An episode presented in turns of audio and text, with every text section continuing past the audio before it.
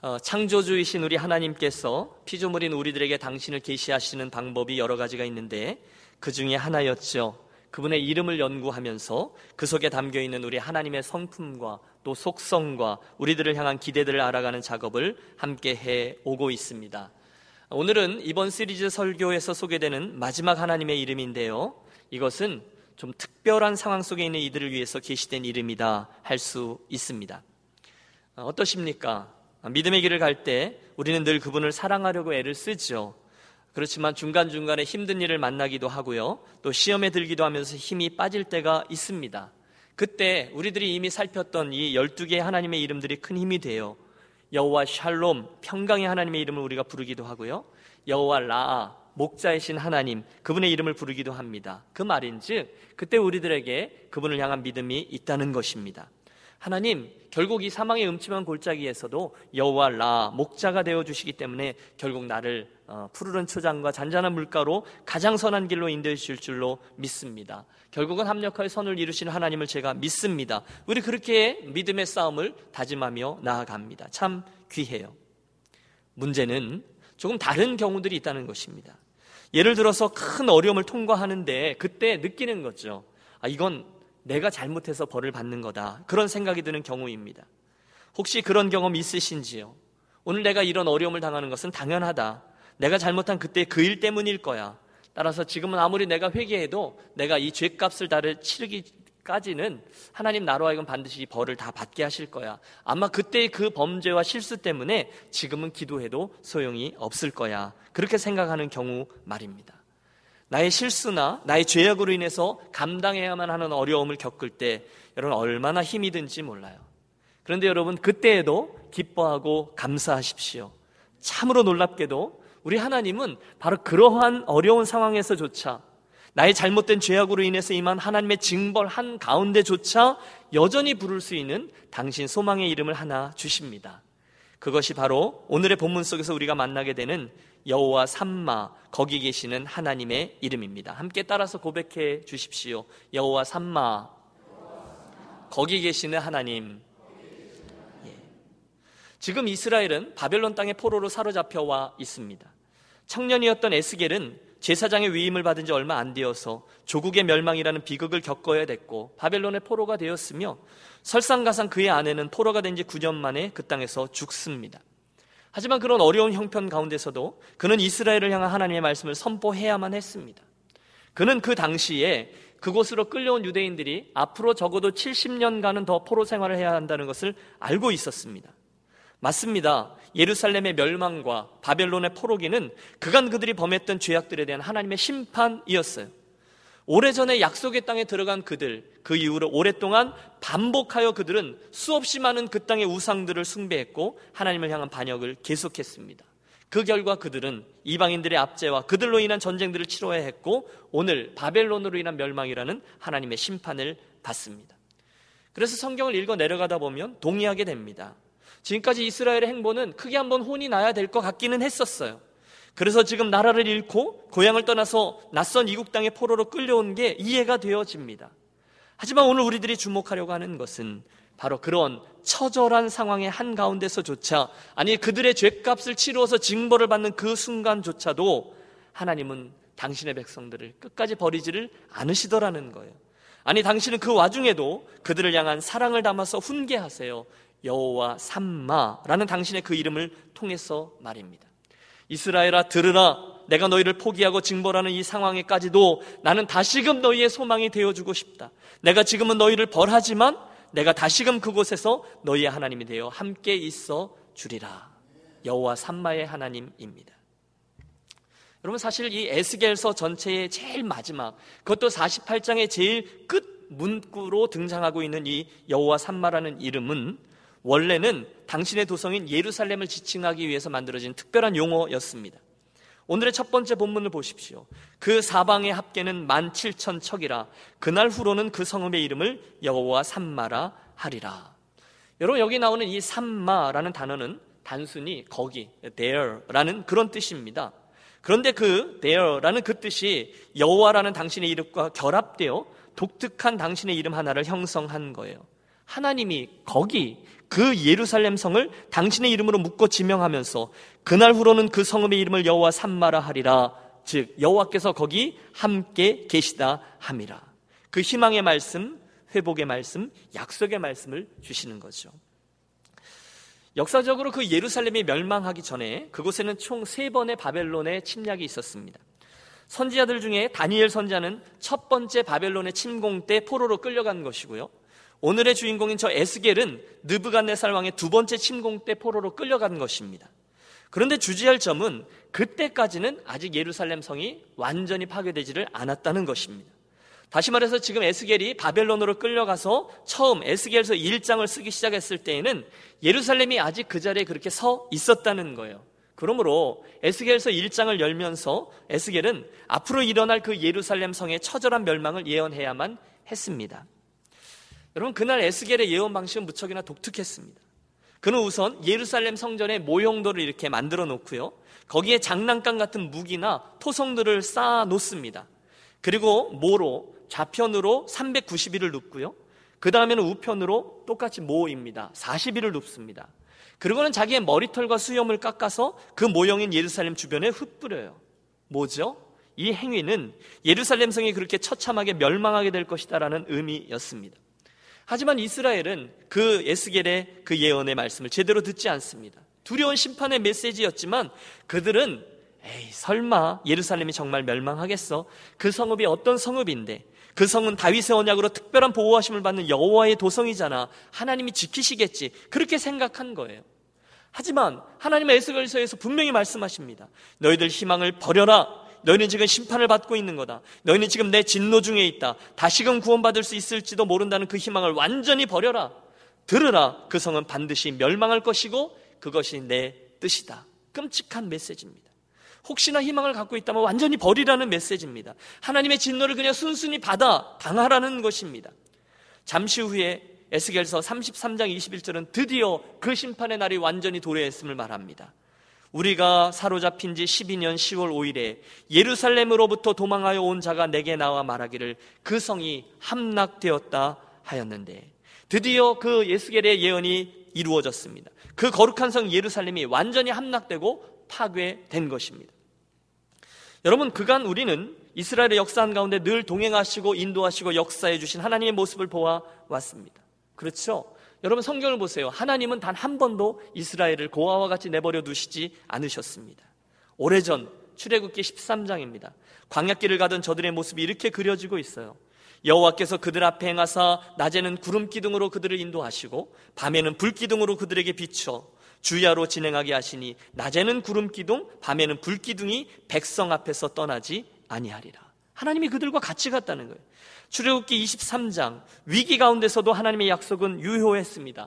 내가 내 사자를 내 앞에 보내어 길에서 너를 보호하여 너로 내가 예비한 곳에 이르게 하리니 33장 모세가 여호와께 고하되 주께서 친히 가지 아니하시려거든 우리를 이곳에서 올려 보내지 마옵소서 여호와께서 가라사대 내가 친히 가리라 내가 너로 편케 하리라 하나님은 늘 그들과 같이 가 주셨다는 거예요 그 증거가 광야에 있었던 그들의 성막과 언약궤입니다 특별히 언약계 위에 있는 시온좌에 우리 하나님께서 같이 가주시고 임재해 주셨다는 거예요. 내가 너희와 늘 함께하고 있다. 하나님은 이스라엘 역사 가운데 계속 그것을 보여주셨습니다. 중간중간에 위기도 있었습니다. 하나님의 사람 모세가 죽습니다. 하지만 하나님은 여호수아를 주시며 똑같은 약속을 하시죠. 내가 모세와 함께 있던 것과 같이 너와 함께 있을 것이라. 내가 너를 떠나지 아니하며 버리지 아니하리라. 예, 그 약속대로 하나님은 가나안 땅 정복 전쟁 내내 여러분 아이성 전투를 기억하세요? 여, 그 여리고성 전투를 기억하세요? 그들과 함께 해 주셨습니다. 사사 시대는 어떻습니까? 똑같죠. 사사기 6장 기도원 사사를 부르실 때 내가 반드시 너와 함께 하리니 내가 미디안 사람 치기를 한 사람 치듯 하리라 약속하십니다. 여러분 그 다음은 왕정 시대예요. 우리가 지지난주에 토요일에 솔로몬의 성전 보험 기도를 함께 나누었는데요. 하나님은 솔로몬의 기도를 들으시고 당신의 영광의 구름 쉐키나를 이스라엘 성전 한가운데 가득 임재해 주셨습니다.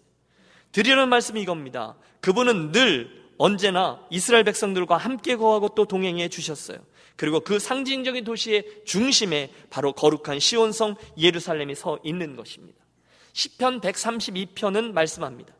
여호와께서 시온을 택하시고 자기 거처로 삼고자 하여 이르시기를 이는 나의 영혼이 쉴 곳이라 내가 여기 거할 것은 이를 원하였음이로다.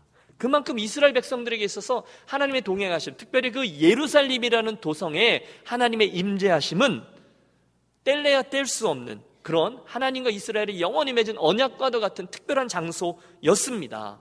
그러니 오늘 에스겔 선제를 통해서 그 예루살렘이 멸망하고 완전히 회파될 것이다라는 메시지가 선포될 때 이스라엘의 그 이야기를 어떻게 쉽게 받아들였겠습니까? 그래서 그들은 듣긴 들었지만 심판을 받을지도 모른다는 상황을 이해했을지는 모르지만 그래도 에이 하나님이 정말로 예루살렘을 버리고 그 땅에 회파되도록 내버려 두실 거라고는 믿지 않았던 거예요. 하나님이 그러실 리가 없죠. 그분은 단 한 번도 이스라엘을 떠나지 아니하셨고 그 거룩한 성 예루살렘과 그 성전에 늘 거하셨는데요. 그래서 그들은 그 말씀을 부인하고 말씀 받기를 거절합니다. 이해가 되십니까? 그러나 여러분 그날 이스라엘이 몰랐던 것이 하나 있습니다. 그것은 우리 하나님이 다른 것은 다 용납이 되더라도 이것 한 가지 우상 숭배의 문제만은 절대로 그냥 넘어가지를 않으시는 질투하시는 하나님이셨다라는 사실입니다. 그들은 출애굽기 20장에 10계명을 주실 때 하나님이 주셨던 경고를 기억해야만 했습니다. 나는 너를 애굽 땅 종되었던 집에서 인도하여 낸 너의 하나님 여호와로라. 너는 나 외에는 다른 신을 내게 있게 말지니라. 너를 위하여 새긴 우상을 만들지 말고 또 위로 하늘에 있는 것이나 아래로 땅에 있는 것이나 땅 아래 물 속에 있는 것에 아무 형상이든지 만들지 말며 그것들에게 절하지 말며 그것들을 섬기지 말라. 왜요? 나 여호와는 질투하는 하나님인즉 어떤 하나님이요? 질투하는 하나님인 즉 나를 미워하는 자의 죄를 갚되 아비로부터 아들에게로 3, 4대까지 이르게 하거니와 나를 사랑하고 내 계명을 지키는 자에게는 천대까지 은혜를 베푸느니라. 여러분 하나님의 뜻은 자명합니다. 다른 것은 몰라도 우상 숭배에 대한 것만은 질투하는 하나님으로 나타나시겠다는 것입니다. 출애굽기 34장에 보면 또 똑같은 이야기가 선포됩니다. 너는 다른 신에게 절하지 말라 여호와는 질투라 이름하는 질투의 하나님임이니라. 사랑하는 여러분, 이 아침에 우리가 이제 여호와의 이름을 연구하는 이유가 그분의 이름 속에 담겨 있는 성품과 속성 연구하는 거잖아요. 이 아침 그 하나님의 이름, 그 하나님의 성품 중에 거룩한 질투가 담겨 있다는 사실을 기억하시길 바랍니다. 우리 하나님은 다른 것은 몰라도요, 당신의 영광을 가로채는 우상숭배의 죄만은 용서하지를 않는 분이세요. 아니, 하나님은 만일 너희가 그렇게 행하면 내가 반드시 너희를 떠나리라 여러 번 경고하셨습니다. 하루나 하나님께서 에스겔 선지자를 이제 환상 가운데 예루살렘 성전으로 이끌어 가십니다. 선지자가 깜짝 놀라요. 왜냐하면 그 예루살렘 성전 안에 있던 많은 사람들이 겉으로는 다 하나님을 믿는 것 같았는데 실상 그 벽을 깨고 안에 들어가 보니 모두들 우상을 갖다 놓고 절을 하고 있는 것입니다. 제사장들도 그랬고 나라의 지도자들도 그랬고 여인들도 그랬고 다 마찬가지입니다. 겉으로는 하나님을 섬기는 것 같았어요. 하지만 그 속은 하나님을 예신하는 세상적인 것들로 가득 차 있었습니다. 우상들, 우상 숭배 죄악이 낱낱이 드러납니다. 또 에스겔서에 보면 또 다른 비유도 주시는데요. 그것은 길에 버려진 여자아이의 비유입니다. 한 미혼모가 부정한 짓을 하고 그 결과로 태어난 여자아이를 들판에 내다 버려요. 하나님이 지나가시다가 보니까 아이가 아직 살아있는데 울면서 발길질을 하고 있는 거예요. 국률한 마음으로 하나님이 말씀하시죠. 너는 피투성이라고 살라. 여러분, 하나님이 살라 말씀하시면 살게 되는 거죠. 하나님이 그 아이를 데려다가 씻기고 어, 또 키웠습니다. 문제는 이 여자아이가 크면서 굉장히 아리따운 처자가 되었는데 안타깝게도 그 부모의 행실을 버리지 못하더라는 거예요. 그래서 아무 남자나 만나러 다니고 또다시 그 부모들처럼 행함으로 결국 그 많은 다른 남자들에게 두드려 맞고 버림을 당한다. 그런 비유입니다. 하나님은 에스겔서의 그 비유를 통해서 그날 유대와 이스라엘 백성들의 모습이 바로 그와 같다 말씀하고 있는 거예요. 결국 하나님은 말씀해 오신 대로 그날 그 예루살렘을 버리십니다. 그리고는 사랑하는 그 거룩한 도시를 떠나세요. 물론 당신은 크게 주저하시지만, 크게 마음 아파하시지만, 너무너무 고통스럽지만, 당신은 말씀하신 대로 예루살렘 성에 임재했던 당신의 영광을 거두어 가십니다. 이스라엘은 그 결과 처참한 말로를 당하고 비극적인 스토리들이 꼬리에 꼬리를 뭅니다. 죽고 파괴되고 헤어지고 절망하고 여러분 무엇 때문에요? 무슨 죄 때문에요? 우상숭배의 죄 때문이었습니다. 예루살렘은 철저하게 파괴되고 멸망합니다. 그리고 이스라엘은 긴 고난의 과정 포로기를 통과하게 되죠. 잘 되었다. 그 폐역한 이스라엘은 그렇게 한번 고생을 해봐야 된다. 그렇게도 하나님을 거역하고 우상들을 쫓더니 그렇게 그분을 속을 썩이더니 결국 하나님의 진노를 톡톡히 당하게 되었구나. 그 놈들은 그 고생을 해도 마땅하다. 누구나 우리는 성경을 읽다 그렇게 생각할 수 있어요. 그런데 여러분 더 놀라운 것이 있습니다. 바로 그 순간부터 에스겔 선자의 예언이 달라지기 시작했다는 것입니다. 좀 더 정확히 표현하면 바로 그 순간부터 예루살렘의 그 멸망을 얘기했던 이 에스겔 선자의 그 메시지는 이제 예루살렘이 완전히 멸망해 버렸잖아요. 그러므로 심판과 징벌의 메시지에서 변해서 다시금 소망과 회복의 메시지를 담아내기 시작했다는 거예요. 여러분 예수겔서 읽다 보면 참 감동적입니다. 그 끔찍한 심판 앞에서도 하나님은요 당신의 영광을 이제 거두시고 떠나가시잖아요. 떠나가시다가 그 미련을 못 버리시고 서서히 고개를 돌리며 그들을 향해 말씀하기를 시작하세요.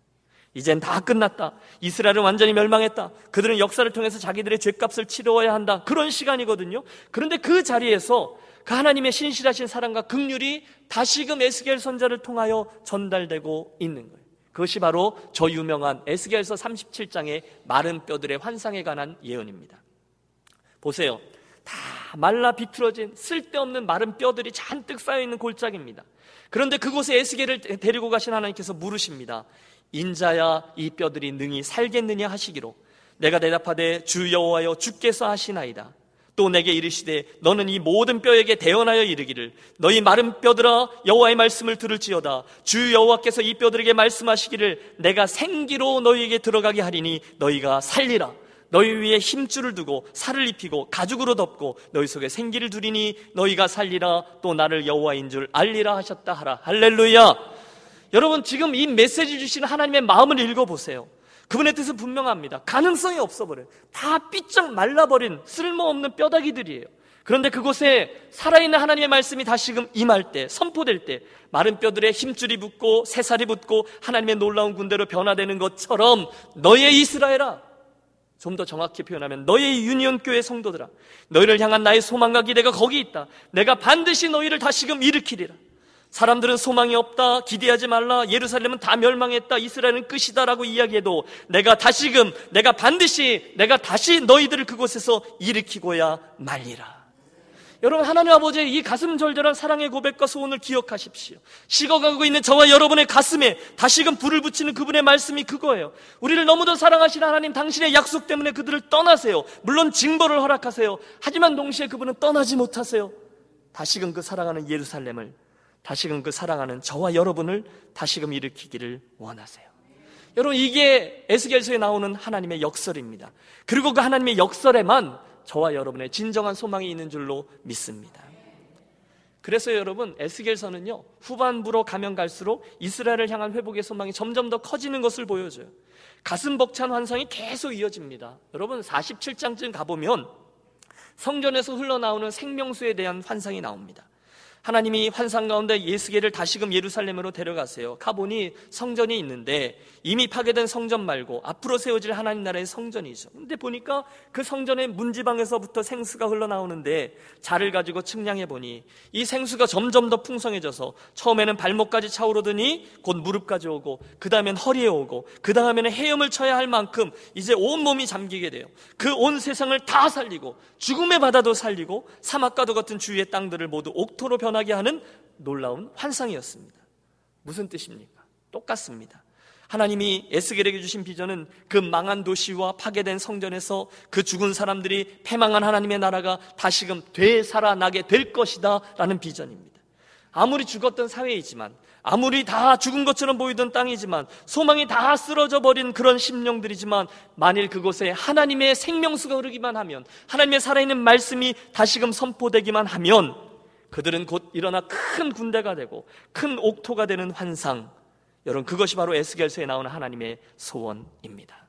그러므로 여러분 에스겔서는요 멸망을 예언하는 말씀이 아니에요. 에스겔서는 도리어 이스라엘과 저와 여러분의 회복과 치유를 전하는 소망의 말씀입니다. 정리해 볼까요? 에스겔서는 1장부터 32장까지 예루살렘 성의 멸망을 예언하며 여호와께서 거기 계시지 않는다라고 외칩니다.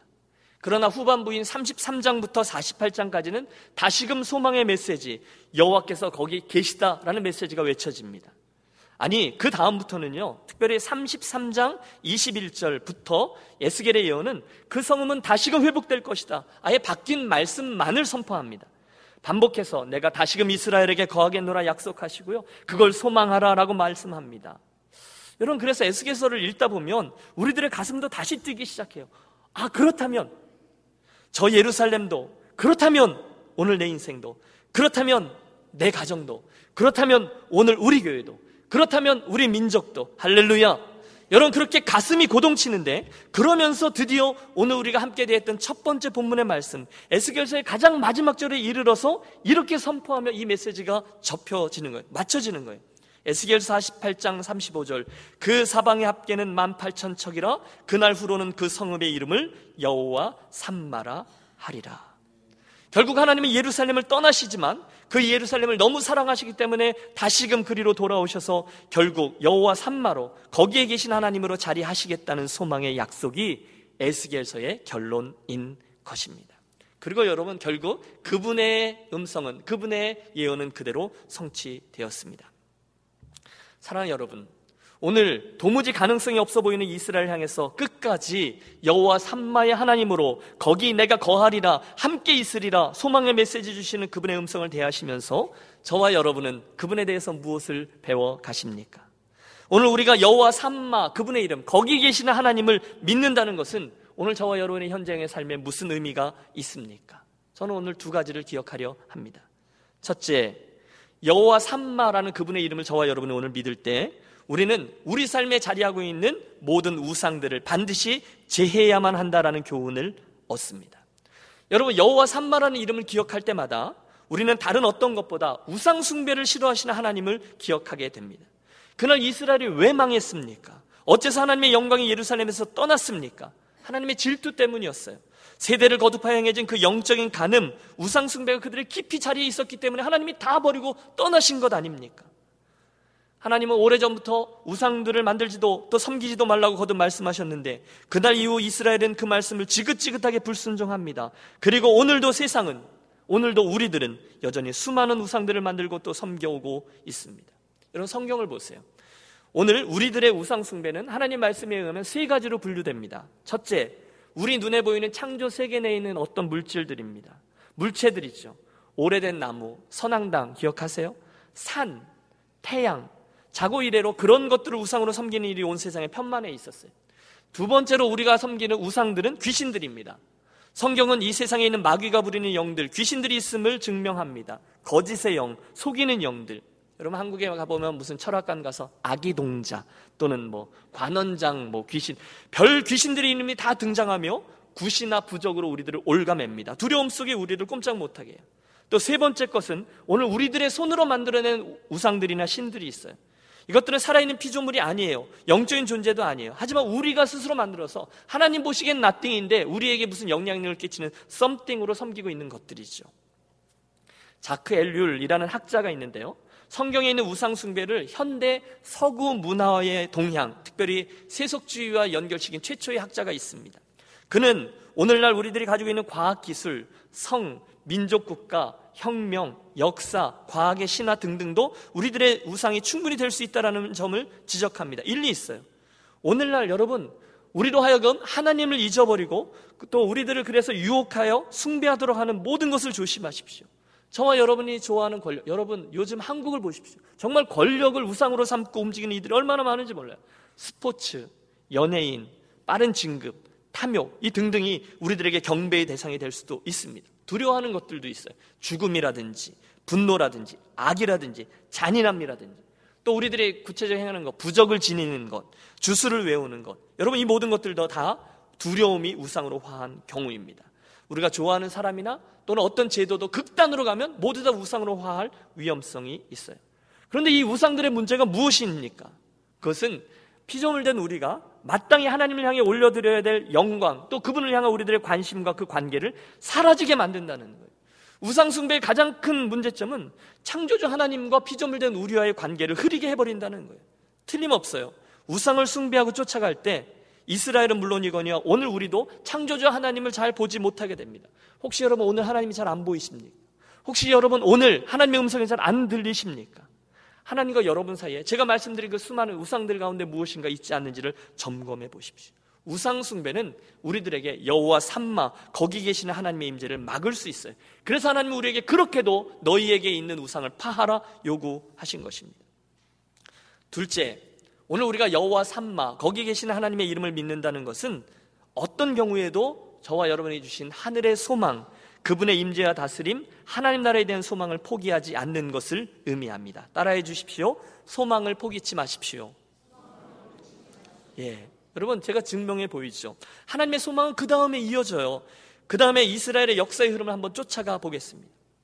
에스겔 이후에 70년의 세월이 흐른 후에 에스라서와 느에미야서에서 우리 보듯이 바벨론의 포로 생활에서 그들이 돌아옵니다. 그들은 왜소하지만 아주 자그마한 성전을 다시금 재건하죠.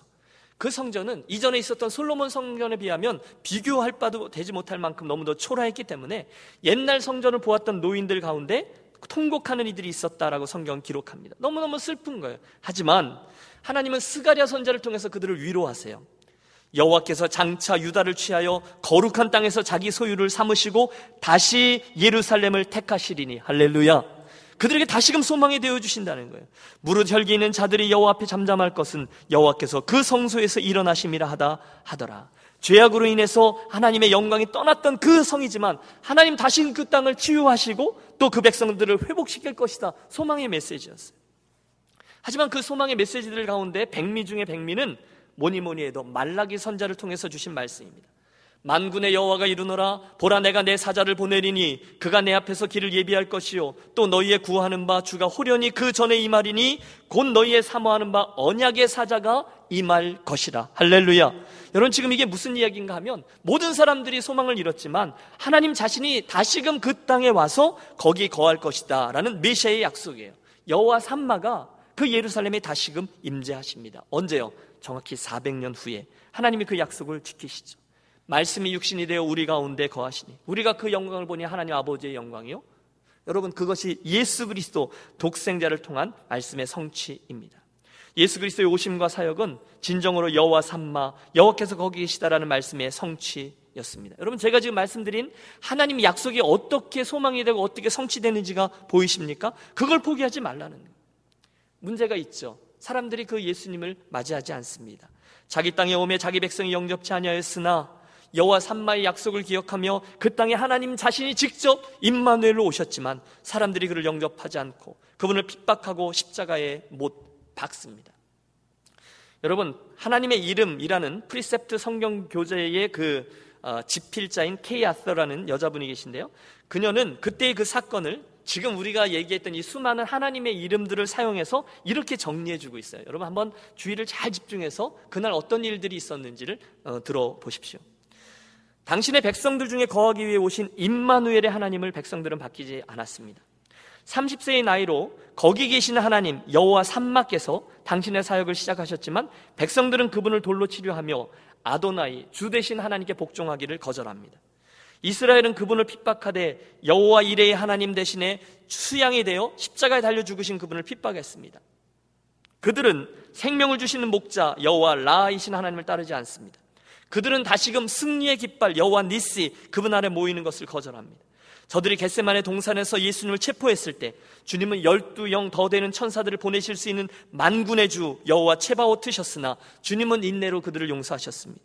그들은 예수님께서 십자가에서 물과 피를 다 쏟으실 때 그것이 치료하시는 하나님 여호와 라파의 보혈이라는 생각을 하지 못했습니다.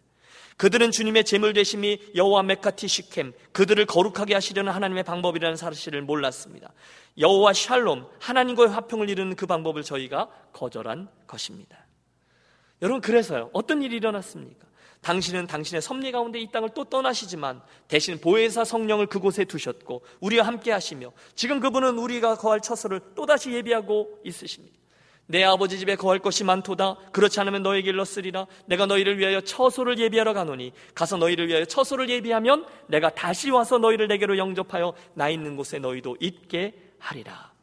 여러분 제가 쭉 말씀드린 이스라엘 역사 가운데 우리와 함께 계시는 하나님 그 약속을 스스로 이루어가고 계시는 여호와 삼마의 하나님이 보이시는지요?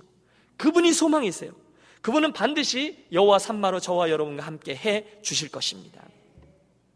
여러분 아십니까? 하지만 에스겔의 저 처절한 외침은 끝내 이스라엘에게 외면당합니다. 슬프게도 그는 사람들의 돌에 맞아 순교의 길을 가요. 하지만 끝까지 하나님의 메시지를 선포하는 사명을 감당하죠. 어떻게 그 일이 가능했을까요? 이유는 한 가지. 그 고난과 역경 가운데서도 여호와 삼마 그 하나님의 이름을 믿는 분명한 믿음이 그에게 있었기 때문입니다. 그 순간 그에게 하나님의 이 여호와 삼마라는 이름이 진정한 소망이었기 때문이에요. 사랑하는 여러분, 이 아침에 우리들의 인생 한 가운데 여호와 산마로 자리하고 계시는 그분의 이름을 분명히 믿는 저와 여러분이 되시기를 축복합니다. 오늘 우리는 죄악 중에 출생하여 죄와 더불어 인생길을 가고 있습니다. 어쩔 때는 이거 되는 싸움이야. 이건 도대체 나에게 가능성이 있는 거야. 고개를 떨굽니다. 하지만 여러분, 그 어두움의 시기, 포로기 이스라엘에게조차 거기 계시는 하나님이라는 소망의 이름을 주셨던 그분을 기억하시고 우리 또한 하나님이 우리를 위해 예비하시고 다시금 여호와 삼마 거기 계신 하나님으로 다가오시는 분임을 믿기 때문에 흔들림 없이 이 믿음의 길을 잘 달려가시기를 권합니다. 여러분 물론 믿음의 싸움은 쉽지 않습니다. 때로는 하나님이 나를 떠나신 것처럼 느껴지기도 합니다. 이게 되는 싸움 맞는가? 종종 갈등합니다. 그러나 그분의 이름 여호와 삼마를 믿고 소망하며 이 길을 걸어가십시오. 그분 반드시 저에게 그분 반드시 여러분에게 여호와 삼마가 되어 주실 것입니다. 저는 오늘 이 설교의 결론을 우리 인생에 그렇게 나아가서 제일 마지막 장면이요. 그분이 결국 어떠한 모습으로 우리에게 여호와 산마가 되어 주시는 보여주 지를 보여주시는 엔딩 픽처를 함께 대하는 것으로 대신합니다. 여러분 우리 인생에 별일들이 많겠죠. 하지만 계속해서 우리에게 여호와 산마가 되어 주시고 제일 마지막에 결국 그 소망을 이루어 주실 분을 소망하며 오늘의 두 번째 본문 요한계시록 21장 1절에서 5절의 말씀을 합독하겠습니다. 좀 펼쳐 주십시오. 여러분 그날을 고대하며 그날 어떤 일이 있어질 것인지 그날 여호와 삼마가 내 삶에 어떻게 이루어질 것인지를 고대하며 함께 읽습니다. 또 내가 새 하늘과 새 땅을 보니 처음 하늘과 처음 땅이 없어졌고 바다도 다시 있지 않더라. 또 내가 봄에 거룩한 성 새 예루살렘이 하나님께로부터 하늘에서 내려오니 그 예비한 것이 신부가 남편을 위하여 단장한 것 같더라. 내가 들으니 보좌에서 큰 음성이 나서 가로되 보라 하나님의 장막이 사람들과 함께 있음에 하나님이 저희와 함께 거하시리니 저희는 하나님의 백성이 되고 하나님은 친히 저희와 함께 계셔서 모든 눈물을 그 눈에서 씻기심에 다시 사망이 없고 애통하는 것이나 곡하는 것이나 아픈 것이 다시 있지 아니하리니 처음 것들이 다 지나갔음이러라 보좌에 앉으신 이가 가라사대 보라 내가 만물을 새롭게 하노라 하시고 또 가라사대 이 말은 신실하고 참되니 기록하라 하시고 아멘. 그분은 결국 당신의 약속 여호와 삼마 거기에 계신 하나님을 성취하심으로 우리의 존귀와 영광을 얻게 되실 것입니다. 저와 여러분이 존경하는 요한 웨슬리 목사님을 기억하시죠? 그분은 일평생 수고로운 사명을 잘 감당하시고 1791년 3월 2일 88세를 일기로 하여 하나님의 부르심을 받으십니다. 열흘 전에 그 임종 있기가 열흘 전에 당신이 최선을 다해서 마지막 설교를 하신 후에 모든 기력이 쇠하여져서 병석에 누우셨죠. 그런데 그 침대에서 자꾸 무엇인가를 쓰려고 했는데 펜을 잡으실 수가 없으셨어요. 그래서 비서인 리치가 목사님 무엇을 쓰시려고 하세요? 말씀만 하세요. 제가 대신 쓰겠습니다라고 묻자 목사님이 이렇게 대답합니다. 별로 쓸 것도 없다. 하나님께서 우리와 함께 계시다는 것 밖에 이렇게 이야기합니다. 사람들에게 기도하고 찬송해 달라 부탁합니다. 사람들이 기도할 때 목사님은 큰 소리로 아멘합니다. 이윽고 임종을 앞둔 목사님에게 사람들이 마지막 인사를 하려 할 때 두 손을 들고 이렇게 말씀합니다. 제일 좋은 것은 하나님이 우리와 함께 계심이라. 여러분, 인생을 살다 보면 때로는 하나님이 안 계신 것처럼 느껴질 때도 있어요. 심지어 내가 잘못해서 벌 받는 거라고 생각이 들 때도 있어요. 하지만 우리들의 믿음은 우리들의 감정이나 느낌을 초월하잖아요. 그때 그분의 이 이름을 믿고 붙들고 고백하십시오. 여호와 삼마 거기 계시는 하나님 나와 함께 하고 계심을 믿습니다. 소원하십시오. 어떤 상황에서도 이 소망을 놓치지 마십시오. 말씀을 맺습니다. 두 가지를 권면했어요. 오늘 저와 여러분의 인생에 혹시 자리하고 있는 우상들이 있으시다면 빨리 없애시고 돌이켜 여호와 삼마의 하나님을 놓치지 않는 저와 여러분이 되시기를 축복합니다. 그분은 저와 여러분을 너무 사랑하셔서 그 사이에 있는 어떠한 우상도 용납하지 않는 질투하시는 하나님이세요. 두 번째, 인생의 어떤 상황에서도 우리들의 이 마지막 ending picture, 새하늘과 새 땅, 영광스러운 예루살렘에서 그분이 우리의 여호와 삼마 되심을 찬양하며 노래할 그 기쁨의 순간을 기억하며 오늘의 어려움을 잘 감내해내는 저와 여러분이 되시기를 바랍니다. 이 아침 그 여호와 삼마 거기 계시는 하나님의 은혜가 저와 여러분의 것이 되시기를 우리 주 예수 그리스도의 이름으로 축원합니다. 사랑의 하나님 열세 번째 하나님의 이름 여호와 삼마로 우리에게 계시해 주시고 거기 함께 계신 하나님 소망의 메시지를 허락해 주시니 참 감사합니다. 마냥 좋을 때뿐이 아니라 심지어 포로로 잡혀가서 톡톡히 그 죄값을 치르는 상황이 또 그런 상황에 있는 이들까지도 부를 수 있는 소망의 이름을 주셨으니 얼마나 감사한지요. 이제 말씀을 들었사오니 그 하나님의 이름을 끝까지 붙들고 오늘 우리 삶에 있는 우상들을 회파하며 결국 마라나타 아멘 주 예수의 오시옵소서 우리를 완전히 회복시키는 소망의 나라에 마음에 그 소망의 나라를 늘 마음에 품고 흔들림 없이 오늘을 걷는 사랑하는 모든 유년 가족들만 되게 하여 주옵소서. 귀하신 주 예수 그리스도의 이름으로 기도하옵나이다. 아멘. 그러므로 여러분 함께 일어나셔서 이 찬양으로 하나님께 영광 돌리겠습니다.